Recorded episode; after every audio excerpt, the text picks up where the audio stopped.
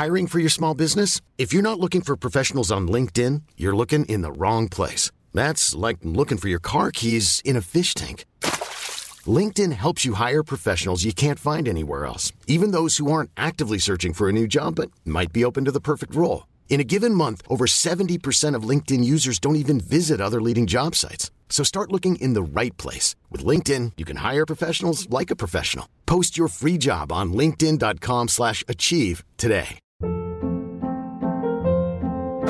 Hold up. What was that? Boring. No flavor. That was as bad as those leftovers you ate all week. Keke Palmer here, and it's time to say hello to something fresh and guilt-free. Hello Fresh. Jazz up dinner with pecan-crusted chicken or garlic butter shrimp scampi. Now that's music to my mouth. Hello Fresh. Let's get this dinner party started. Discover all the delicious possibilities at hellofresh.com. There's never been a faster or easier way to start your weight loss journey than with PlushCare. PlushCare accepts most insurance plans and gives you online access to board-certified physicians who can prescribe FDA-approved weight loss medications like Wegovy and Zepbound for those who qualify.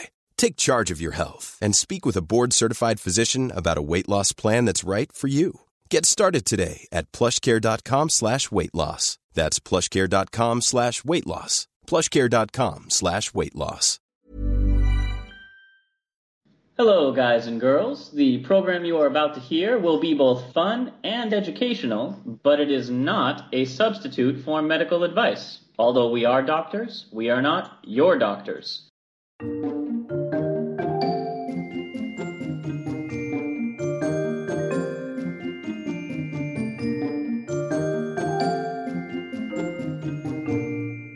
Hello, and welcome to Travel Medicine. As always, I'm your friendly neighborhood internal medicine doc, Dr. J. It's a me, Coronio. no, that's not true. Wouldn't it be cute if there was like a little mascot for coronavirus? I don't know why he's Italian. No, no, this is Dr. Santosh. I'm your PEDS infectious disease doc and researcher. Yellow, it is me, Corona. Again. Stay thirsty, my friends. what the hell? the most contagious man in the world. what uh, on the day we record this day 53 of quarantine yeah i don't want to say the word quarantine but yeah um stay at home recommendations which by the way does not apply to you or me well it doesn't apply to us going to the hospital it's not like i've got a hot date waiting for me when i get back no you had a hot steak I did have a hot steak. Happy birthday to me. Once again, as I'm sure you've guessed from our lighthearted tone, it's an alternate week. And that means it's time for everybody's favorite Journal Club. Yay! Yeah. And I didn't want to throw in the boo, so this time our Corona stories are tinted with a little ray of sunshine. And we're going to start off with some fun ones and then do a couple not so fun. And then end with some fun ones again. a good, bad, good. Yeah, I think you called it a shit sandwich. I haven't heard that in a while. Well, let's start with protective gear. Uh, we are slowly replenishing around the nation our personal protective equipment. Lots of places are still short. But the big debate now is people who do want to wear a mask, don't want to wear a mask. And without setting too much of my feet in what I'm sure is going to turn into another political issue, let me say for those of you who feel that face masks are restrictive for everyday life, you're not wrong. They can be uncomfortable to wear. So let's talk about an alternative option the face shield. The transmission mechanisms of respiratory viruses are pretty well established, and, and we can let Santosh go into those. But the evidence regarding the effectiveness of the various protective face gear really hasn't been studied until now. So we know that cloth masks can offer some degree of protection. We know that the N95 golden masks can offer filtering in both directions. But what about face shields? Is that a better alternative for people than the restrictive bandito masks? So the restrictive bandito masks they're really good for healthcare providers because especially the n95s provide protection for uh, part- particulate matter or droplets coming in. And they also, if for whatever reason, the person who's wearing uh, the mask is also sick, um, especially if they're asymptomatic and they don't know it, then if they cough, sneeze, talk, then it stops the stuff from coming out and going out. But for people who are kind of out on the street and they're wandering around and you still want to protect yourself like that, I do want to let you know that what you're doing with the mask or the shield is you're stopping you, the, the mask wearer, from infecting other people in case you're asymptomatically carrying a respiratory virus around. In that case, um, it doesn't really matter if like the top and the bottom is like open. You just want it so that if you're talking like this, you know, you're spitting while you talk, then the droplets either hit the face shield or you know, kind of harmlessly fall to the ground instead of floating off into the air. And I will tell you, one of the more horrifying moments that happens to me now on at least a weekly basis is when I have to sneeze while wearing a face mask because I know it's all coming right back at me and there's nothing I can do about it. That's yeah, and it, it, feels weird, and it starts to stink after a while, which is, you know, you you have to exchange them and that kind of thing. If they get a little too moist for one reason or another, you have to dry it out before you can use it again, because otherwise the the permeability is compromised or increased in this case.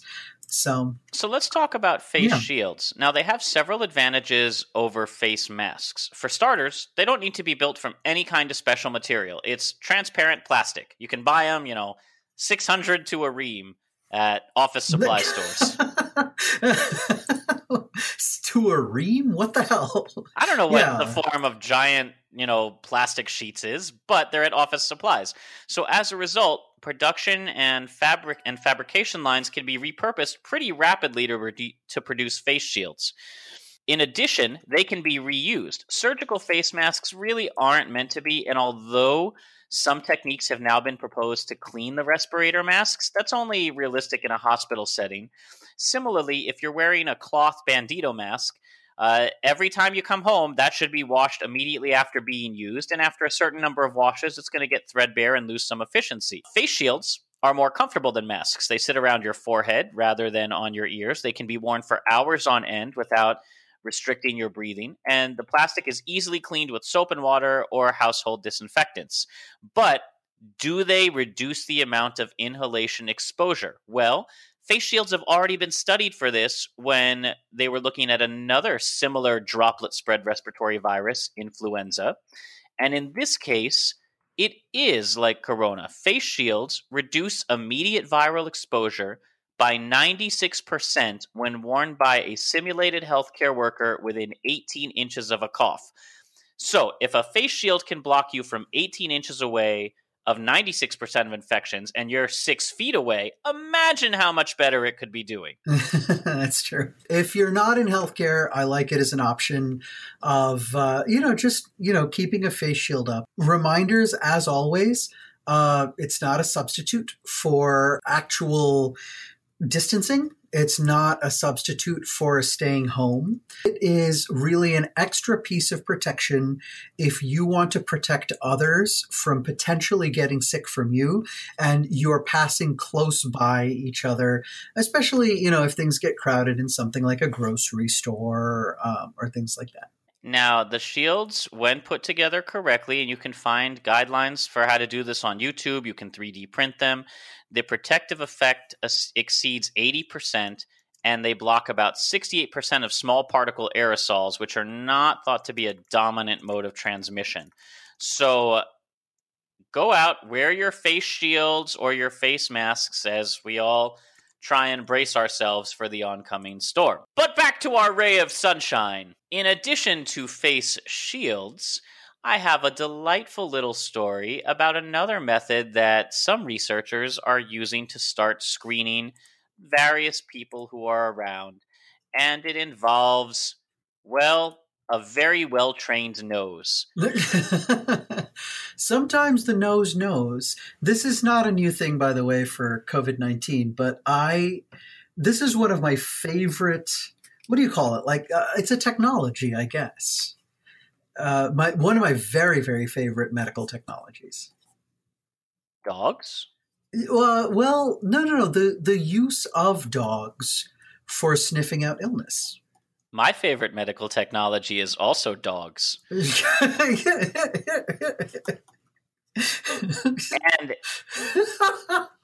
as such, just two intelligent people.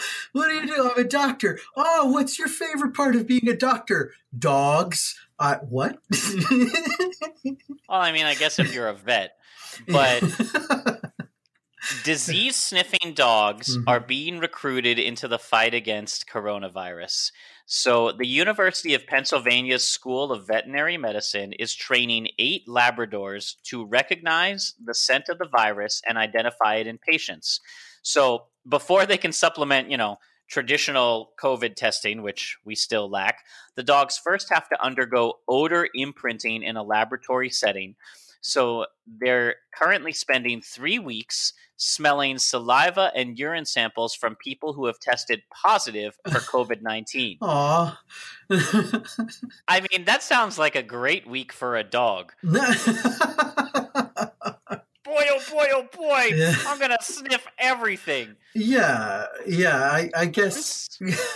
I mean, if they're cool with it, I mean, because yeah, it, it's kind of attractive and fun to, you know, for a doggy to just get a bunch of new smells that they wouldn't normally get to smell. But yeah. So first, they get to smell all up in the business of people who have positive COVID tests. Mm-hmm. Then, when they've been exposed, the dogs have to distinguish between COVID positive and COVID negative samples. Mm-hmm. Uh, which will put them probably at roughly the sensitivity of our existing corona tests. Mm-hmm. Then they also need to detect the virus in live patients, even those who are asymptomatic carriers. Now, as you mentioned, Santosh, dogs have been previously trained to sniff out malaria, bed bugs, bombs, and even stolen art. So the current researchers aren't sure if the dogs can learn to identify the actual virus, but it's not as crazy as it sounds. Yeah, yeah, that's true. They have such a not just that they can smell good, but they have the ability to distinguish smells to a much finer degree than we can. And that really is what helps us out that they can make these distinctions, not just that they can smell things from far away or through another complex amalgam of smells. At only eight participants, it's not a super extensive study at this point, but if we are going to proceed with opening up the general world again, having dogs who can walk through an airport or a public area and be trained to sniff out people who may be sick could be very helpful for all of us walking around wearing face shields and masks and the like. Mm-hmm.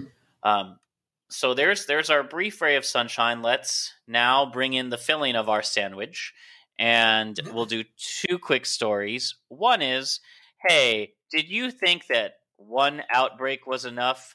Well, too bad, because guess what's making a comeback? Don't call it a comeback. It was never gone. It's polio, and it was gone for a while, but now with vaccinations suspended, Africa, uh, specifically from this story, Niger, but uh, about 14 different African countries are experiencing outbreaks of polio all across because they are not able to get the vaccination as WHO has suspended all the vaccination campaigns. Whoa, come on. Seriously? This one started with about three children in Niger, and the polio virus will continue to circulate and paralyze more children as no high quality campaigns can be conducted in a timely manner, said the president or the coordinator of polio eradication for Africa. Uh, yeah back in December, they had ended a polio outbreak that had lasted two years. But, and here's the thing I know we don't have people who buy into conspiracy theories listening to our show, but here's what you're going to hear because it's true. Polio, by and large, has been eradicated, but on occasion, the live virus in a polio vaccine can evolve back into a form capable of starting new outbreaks among children that haven't been vaccinated. And that's what is happening here. When the WHO halted all polio vaccination activities until June to prevent giving people coronavirus with mass gatherings, they accepted that there may be a resurgence of polio and other vaccine preventable diseases. So while corona's out to play, all the other viruses are like, hey, nobody's paying attention to us. Let's run amok. Amok, amok, amok. If we decide to turn this into, you know, an anti vaccine craziness, then yeah, we're going to drown in this pretty badly. And we certainly just do not want this to happen let's start with polio specifically, because I think this is really important.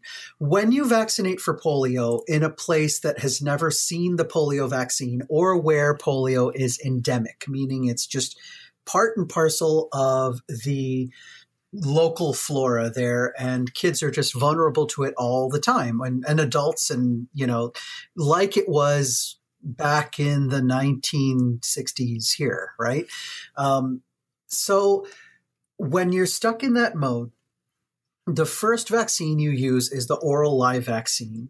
And you want to do that for two reasons. One, you actually shed the vaccine and you create a larger herd immunity because that vaccine strain, which is hugely benign, by the way. And I, I've got to emphasize this, Josh, that like the the risk for getting polio from the polio virus, the live polio virus, by the way, not the injectable polio virus vaccine that we have in the United States. But the oral polio virus, the chances are one per millions. Okay. It, it's very, very odd that it reverts and that versus you know true poliomyelitis which is much much much higher in terms of its risk. If you catch it of getting you know a, a dead leg or a dead arm you know paralysis. So you start with oral polio vaccine. You shed the virus into the environment. Um, there are people of all ages who are actually, you know, it's it's going to be in the water supply, so they're actually going to get vaccinated by proxy, okay? But the other thing that you really want to do is you want to replace the replicating normal wild type polio virus, which is much more virulent, with the vaccine uh, strain, so to speak. So if that happens, then all of a sudden you have a benign strain of poliovirus that's, you know, going through uh, drinking water and it's much, much safer.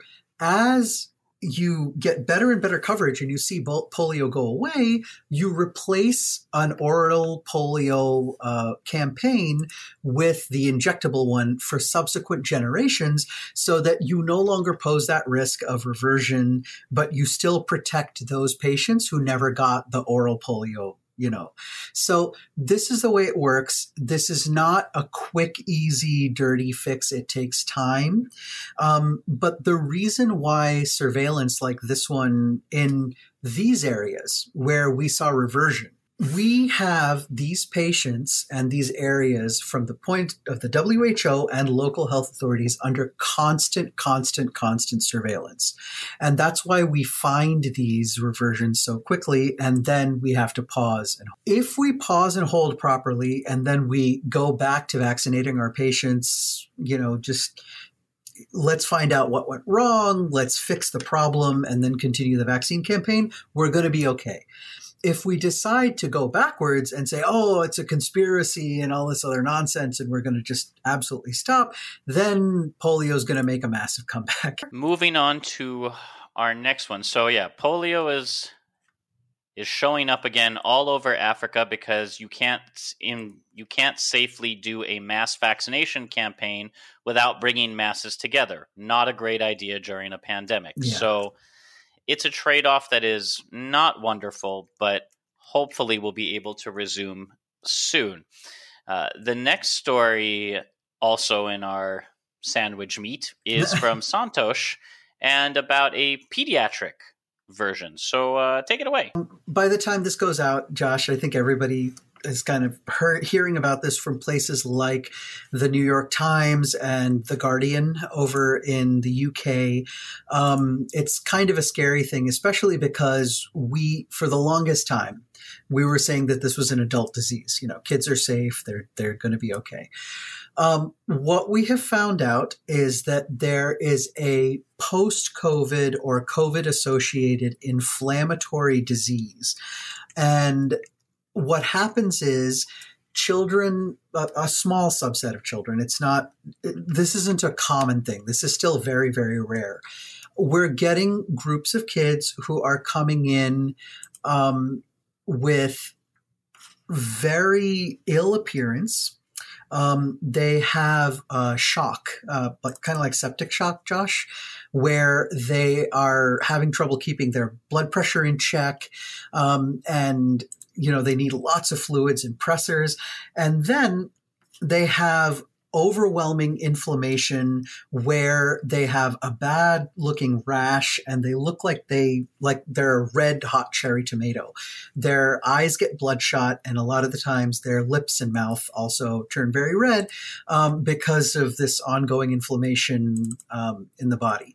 And what we have found is that in rare cases, pediatric patients who are not previously positive for COVID and who necessarily they haven't had any symptoms, but they become positive with COVID or they were recently positive with COVID, and then they all of a sudden get sick like this. Um, as early as, you know, the 27th of April, when we first started hearing about these cases from the United Kingdom, we saw that this disease had a lot of features in common with something called Kawasaki disease. Kawasaki disease is a inflammatory vasculitis where blood vessels get inflamed. We know that there's sometimes some association with respiratory viruses, but we don't find a trigger. In fact, the vast vast number of times that we see Kawasaki disease, we do not find an infectious trigger. What ends up happening is because these children who are coming in in shock also have fevers along with a rash and red eyes and red mouth and lips. Um, they were called as, you know, Kawasaki COVID disease. As someone who works with researchers who actually look at this syndrome and this Kawasaki disease that we've known about for a really long time, 1940s, okay? The way that these children are acting coming in very very ill and crashing like this despite the similarities with kawasaki disease it's not kawasaki disease. It looks a lot more like toxic shock and it looks like there's something about coronavirus specifically that sets off this inflammatory cascade However, as much as we're being on guard, okay, and we do want to see sick kids who have fever, especially if they have rashes or if they have, you know, red eyes, red lips. If they're not acutely ill, meaning that they're not crashing coming into the emergency room super sick, they don't have this syndrome. And there is a possibility that they have true Kawasaki disease, which has nothing to do with coronavirus. It's just the season where we usually see this other disease called Kawasaki disease. So, yes, Josh, we are seeing a lot of these pediatric patients. I take it back a lot for us in, in infectious diseases. It's still a rare thing. The the deaths are rare, the recovery rate is good. We do know how to approach this disease when we see it. So if you see these types of symptoms, see the patient. Um, have them come in, evaluate them, and do your due diligence. So, and we don't really hear a lot about the pediatric things very often, as COVID seems to be much more a yeah, disease of adults and elderly. So hearing manifestations in kids is very helpful, uh, if not terribly comforting. That brings us to our next. Now we'll start climbing our way out of this darkness. yeah, let's let's get to our delicious, delicious bread. We already talked about dogs being potentially used as one method to screen the public. Mhm. And another one for those of you who like technology, and for those of you who enjoy hearing me panic about the oncoming Skynet apocalypse. Our listeners out there, by the way, we love your interaction with us. You're really wonderful. If there's any way you can soothe Dr. Josh's uh, almost certainly irrational fears about artificial intelligence and let him know Is that robots are our friends. Um, Are especially, they? well, especially if you guys are experts in this field and you can give him real like data and information that us and robots, even intelligent robots, are going to get along okay. Uh, it'd be appreciated because Connecticut, in an attempt to start doing live action Black Mirror episodes, oh, for the love of God, are releasing pandemic drones into the air that can detect when people on the ground have fevers and are not six feet apart from each other. okay, you know what? I, I'm going to take a little step back. Even if those drones aren't running on AI, if like someone's watching and controlling those drones, it's a, it's a little creepy. The technology was developed by a company called Draganfly, which has been around since the 90s and uses the Westport Police Department's existing quadcopter drones with the software. Um, they use they use heat vision that looks, I swear to God, like the Terminator vision in practice. Yeah, well, no, And no, the like the like the predator one, the predator one. Yeah, and they're ru- it shows like people running around in a soccer thing with green circles, and then they get close, and the circles go red. And then there's one that shows when their temperature starts to go up. Uh, so drones are flying around, and then the police can make announcements out of the drones, like "Stay apart." So I don't know if they're going to issue tickets, but the drones can detect everything from heart rate to respiratory abnormalities in people on the ground. And this company also pl- also supplies drones for the Australian military with standard 4K cameras and you know whatever software they've loaded up. Police have said they'll be used in at-risk populations and not in private yards. but- But if you watch the promotional video, they're just like, "Hi, welcome to Skynet. We're gonna watch you all day, every day, forever." um, Uh, this does not help my argument, does it? no, no. Now, from a pure technology standpoint, Connecticut currently has identified about 23,000 cases of COVID 19 with approximately 2,000 deaths as of uh, the Johns Hopkins coronavirus tracker. Right. So the U.S. broadly has, you know, over a million cases yeah. um, as of as the morning. So the police force believes using the drones will not only keep the public safe, but will allow first responders like police officers and fire department people to stay out of harm's way while uh, answering calls. I don't know how monitor robots are going to keep some of these guys safe aside from they don't have to go break up a fight. They can send a drone to do it. But Well, the uh, idea uh, that flying robots are keeping an eye on our temperature and our movements is one that for some people may be really fascinating. For me is a little concerning. Take from it what you will. Well, I'll give this to you, Josh. All right, a little mini step back, just mini step. I think that it, is good that if you can identify people and give them a heads up that, like, hey, something is wrong. You, you know, you're not arming these things. You're not putting weapons or anything on them, but you can maybe at least take it's not that far a step to start arming It is, it is, because I mean, trying to put like a gun on the end of these things or a taser is uh, it, it's a big step. That that's that would be weird. So uh, I, I will, I will say that from the standpoint of protecting uh, law enforcement officers, because they don't have to go out and and do something violent in terms of like they don't have to pull out a, a weapon in order to protect themselves or something like that. That's a good thing, um, I would argue. Uh, the um, Yeah, yeah. I mean, I suppose keeping humans with guns out of neighborhoods, instead putting robots without guns is better. Yeah, But I'm still not thrilled about the robots. fine. I'm with you. I, I don't love this idea. I think that it's gonna keep going in this direction in terms of. well, I mean, we'll see what kind of things. Like touch screens are probably going to be phased back out in favor of human interaction because too many touchscreens are hard to keep clear. So sure. this is part of we're trying to figure out what the new world is going to look like, whether it's sci-fi anime dystopia with Oregon's drive-through strip clubs, Sure. or whether it's Philip K. Dick's Minority Report dystopia with drones flying around telling us who can and can't stand close to each other. What I'm saying is read up on your sci-fi quarantine people because there's a lot of fascinating ideas and ways they can be used well or terribly. I've got to say, right, we do have Star Trek, right? Star Trek was the first time all the way back in the 80s that we saw people doing things on what was a tablet, essentially an iPad.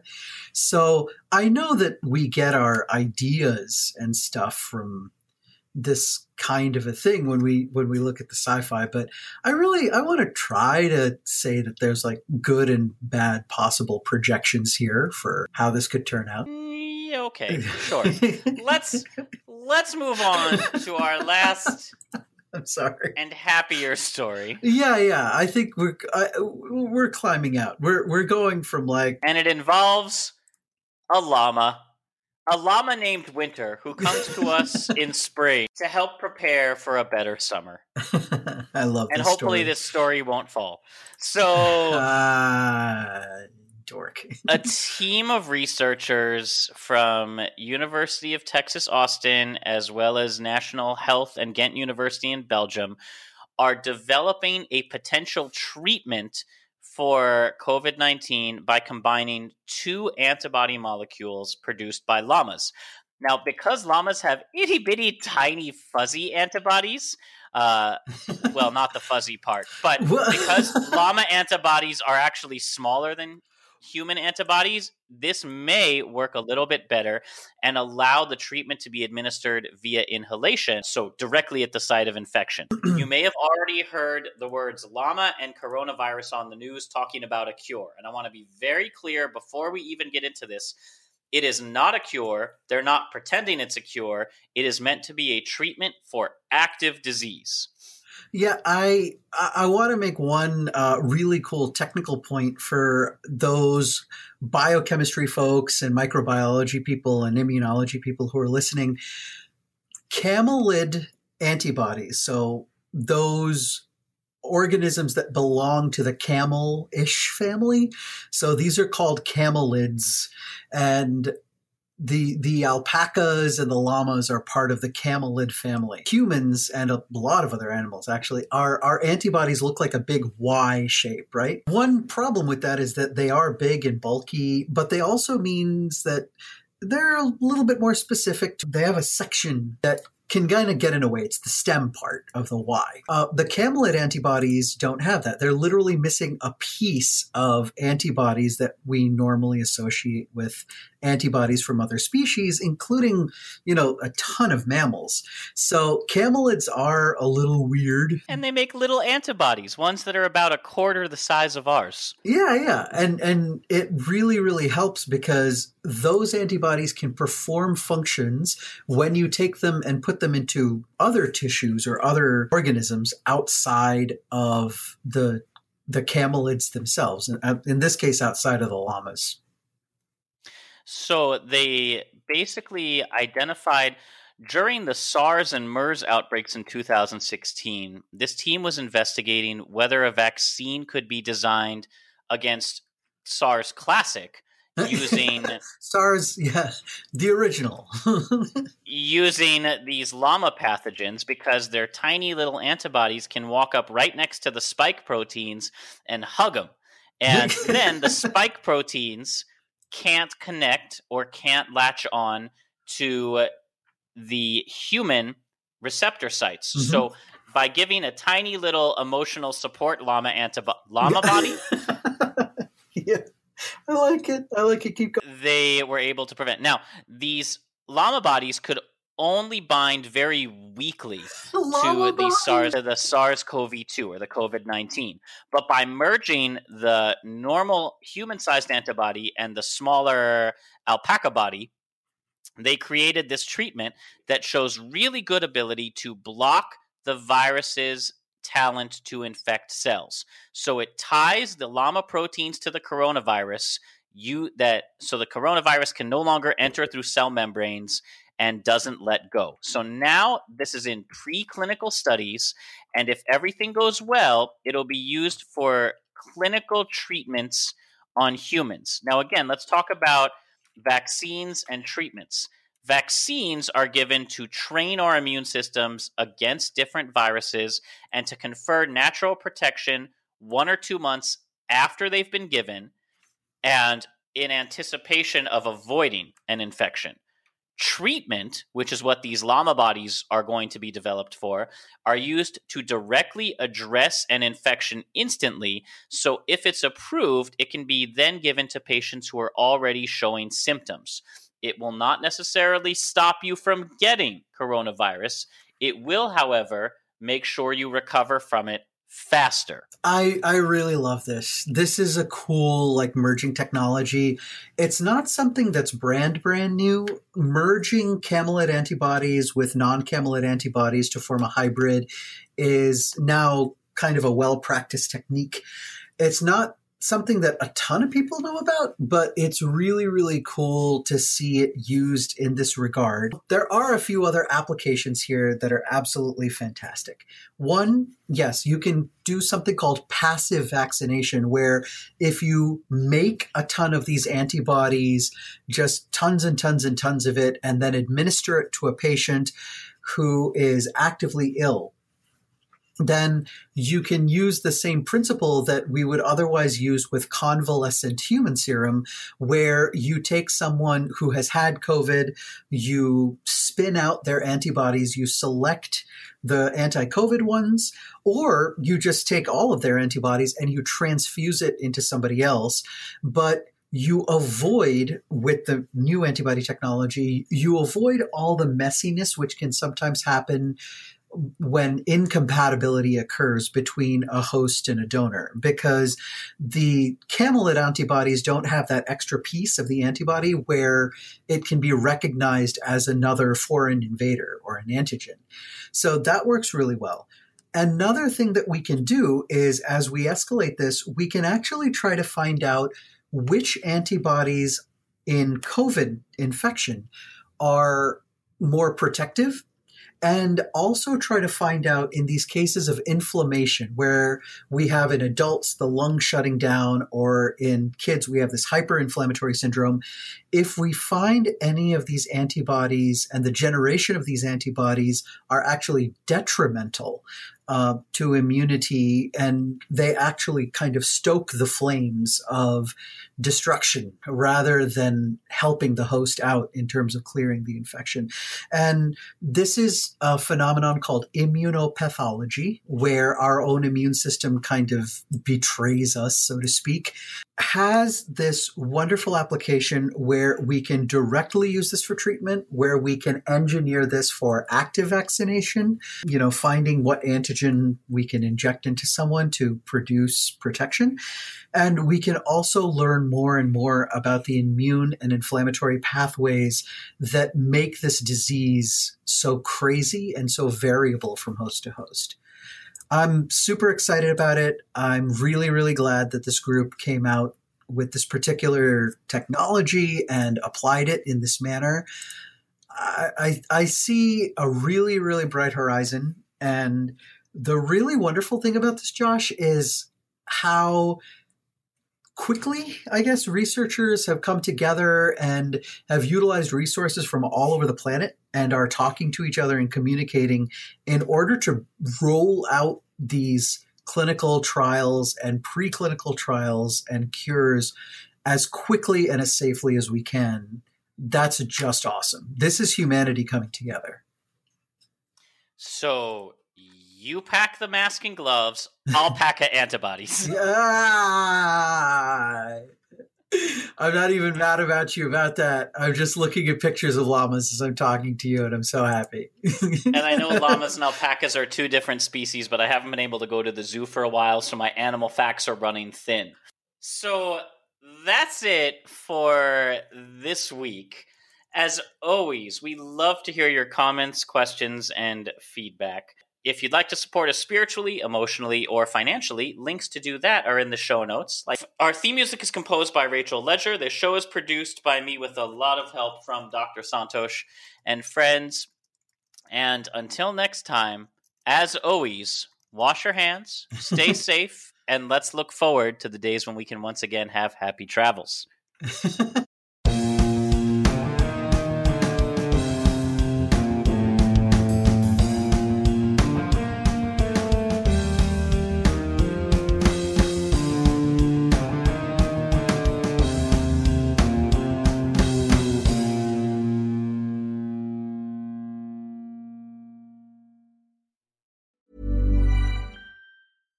catch yourself eating the same flavorless dinner three days in a row? Dreaming of something better? Well, HelloFresh is your guilt free dream come true, baby. It's me, Keke Palmer. Let's wake up those taste buds with hot, juicy pecan crusted chicken or garlic butter shrimp scampi. Mm. Hello Fresh. Stop dreaming of all the delicious possibilities and dig in at HelloFresh.com. Let's get this dinner party started. Hey, it's Paige DeSorbo from Giggly Squad. High quality fashion without the price tag. Say hello to Quince. I'm snagging high-end essentials like cozy cashmere sweaters, sleek leather jackets, fine jewelry, and so much more. With Quince being 50 to 80% less than similar brands. And they partner with factories that prioritize safe, ethical, and responsible manufacturing. I love that. Luxury quality within reach. Go to quince.com slash style to get free shipping and 365 day returns on your next order. Quince.com slash style.